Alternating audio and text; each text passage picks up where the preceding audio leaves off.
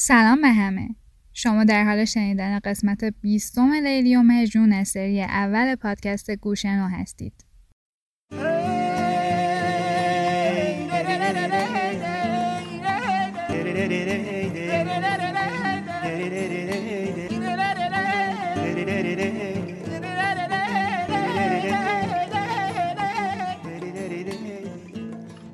گوشنو پادکستیه که سعی داره گنج های کهن فارسی رو طوری بازگو کنه که برای همه شنیدنی تر باشه. از گفتن از ما شنیدن از شما.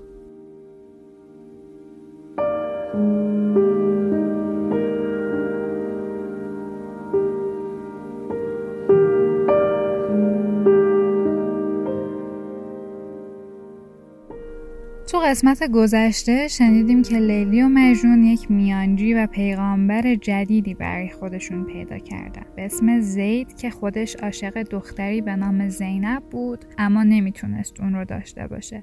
و زید و زینب هم به سرنوشتی درست مثل لیلی و مجنون دچار شدن. بریم که بشنویم قسمت جدید رو. وفات یافتن ابن سلام شوهر لیلی.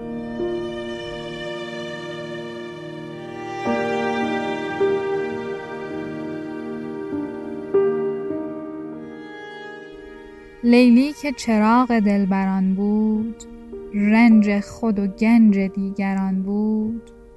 گنجی که کشیده بود ماری از حلقه به گرد او حساری گرچه گوهر گرانبها بود چون مه به دهان اژدها بود.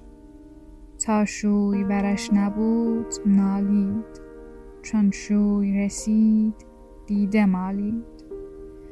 می‌خواست که آن غم آشکارا گریت نفسی نداشت یارا. زندوه نهفته جان بکاهد کاهیدن جان خود که خواهد.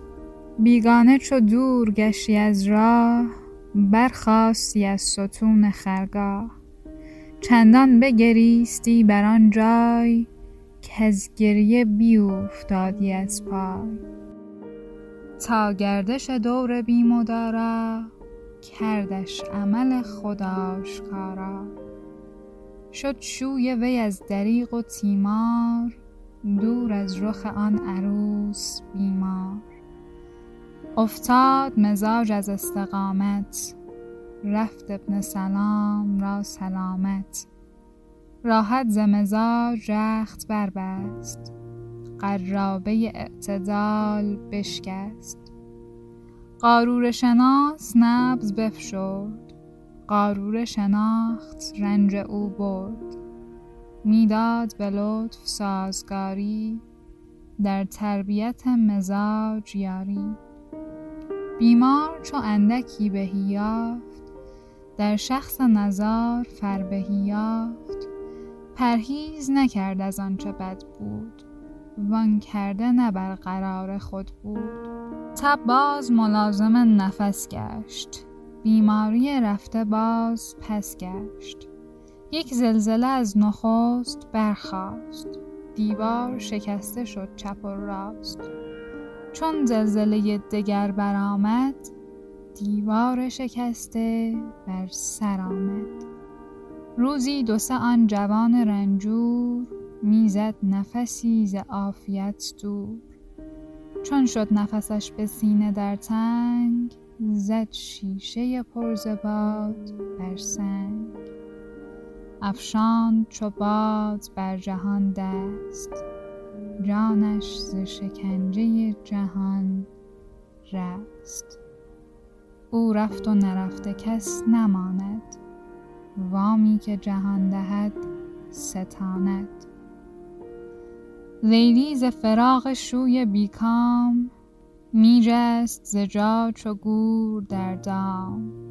می‌کرد ز بهر شوی فریاد وآورده نهفته دوست را یاد. اشک از پی دوست دانه می‌کرد شوی شده را بهانه می‌کرد. شویش ز برون پوست بودی. مغزش همه دوست دوست بودی. رسم عرب است که از پی شوی ننماید زن به هیچ کس رو. سالی دو به خانه در نشیند. او در کس و کس درون نبیند. لیلی به چنین بهانه حالی خرگاه ز خلق کرد خالی. بر قاعده مصیبت شوی با غم بنشست روی در روی.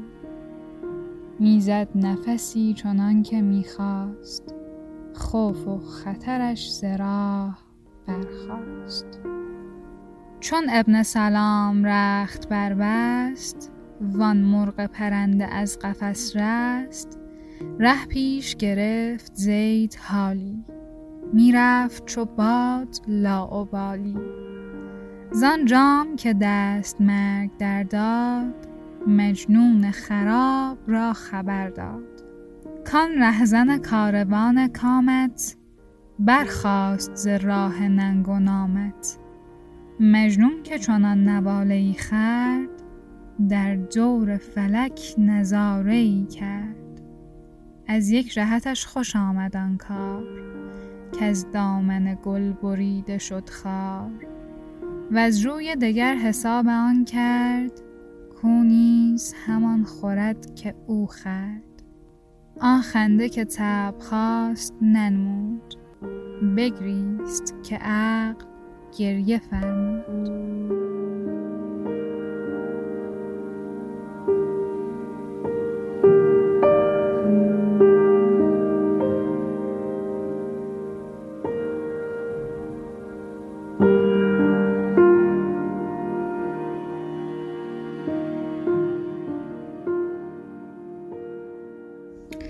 خب در این قسمت نظامی اول داره کمی از وضعیت لیلی تعریف می‌کنه. میگه لیلی مثل گنجی بود که ماری دورش حسار کشیده و ماهی بود به دهان اجدها یعنی منظورش همون شوهرشه که دورش هر روز نگهبانی می‌داد و اجازه نمی‌داد از خونه خارج بشه یا هیچ کاری بکنه. لیلی خیلی دوست داشت که ناراحتیش رو بلند نشون بده ابراز کنه بلند گریه کنه اما نمی‌تونست چون در این صورت همه به رازش پی می بردن که اون هنوز به مجنون فکر می‌کنه.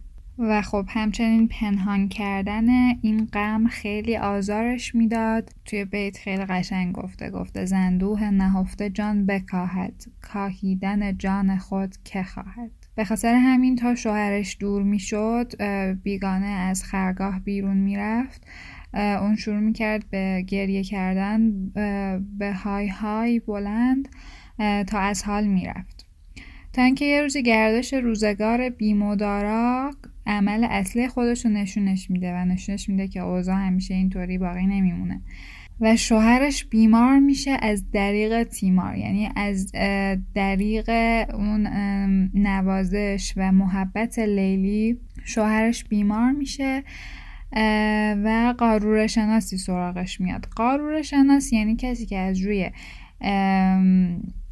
خیلی عذرخواهی می‌کنم ادرار به بیماری پی میبرده. میگه که قارور شناس تشخیص داد که قرابه اعتدال این آدم شکسته شده. قرابه یعنی یه چیزی شبیه جام حالا جامع اعتدال شکسته شدن یعنی چی؟ قدم و اعتقاد داشتن که چهار چیز هست که اعتدال بین اینها در بدن انسان سلامتیش رو به همراه میاره حالا این چهارتا چی هن؟ صفرا، سودا، خون و بلق که اعتدال اینا وقتی به هم بخوره شخص بیمار میشه و رفته رفته از دست میره اما خب قارورشناس چون بیماریش رو تونست تشخیص بده کمکش کرد که حالش بهتر بشه اما خب ابن سلام هم مثل خیلی از ماها تا یکم حالش بهتر شد اون پرهیزاتی که بعد انجام می‌داد رو ول کرد دیگه مراد نکرد و این باعث شد که مریضیش برگرده و این بار شدیدتر باشه.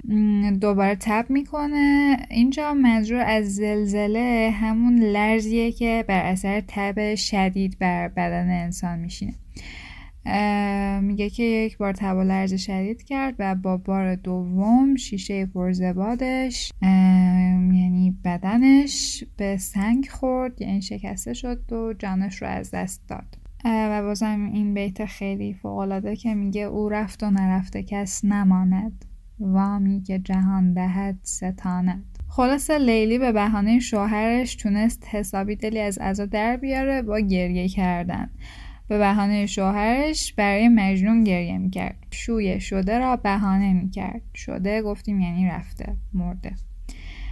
رسم عرب هم این بود که زنی که شوهرش میمیره تا دو سال هیچ کس اون رو نبینه و از خونش بیرون نیاد. لیلی هم به این بهونه دور خودش رو خلوت می‌کنه و می‌زد نفسی چنان که می‌خواست. خوف و خطرش زراح برخواست اون چیزی که ازش میترسید و خطر داشت براش دیگه از سر راهش برداشته شده بود. و حالا می‌تونست کاری رو که واقعا می‌خواد بکنه.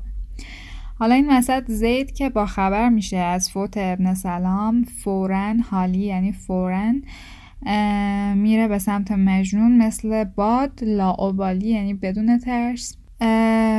بهش خبر میده میگه اون کسی که صد راه تو شده بود حالا دیگه سر راهت برداشته شده. مجنون اول خوشحال میشه اما بعدش به این فکر می‌کنه که خب درسته که الان مثلا مرده اما این جام مرگ جامیه که من هم روزی بعد اون رو بنوشم.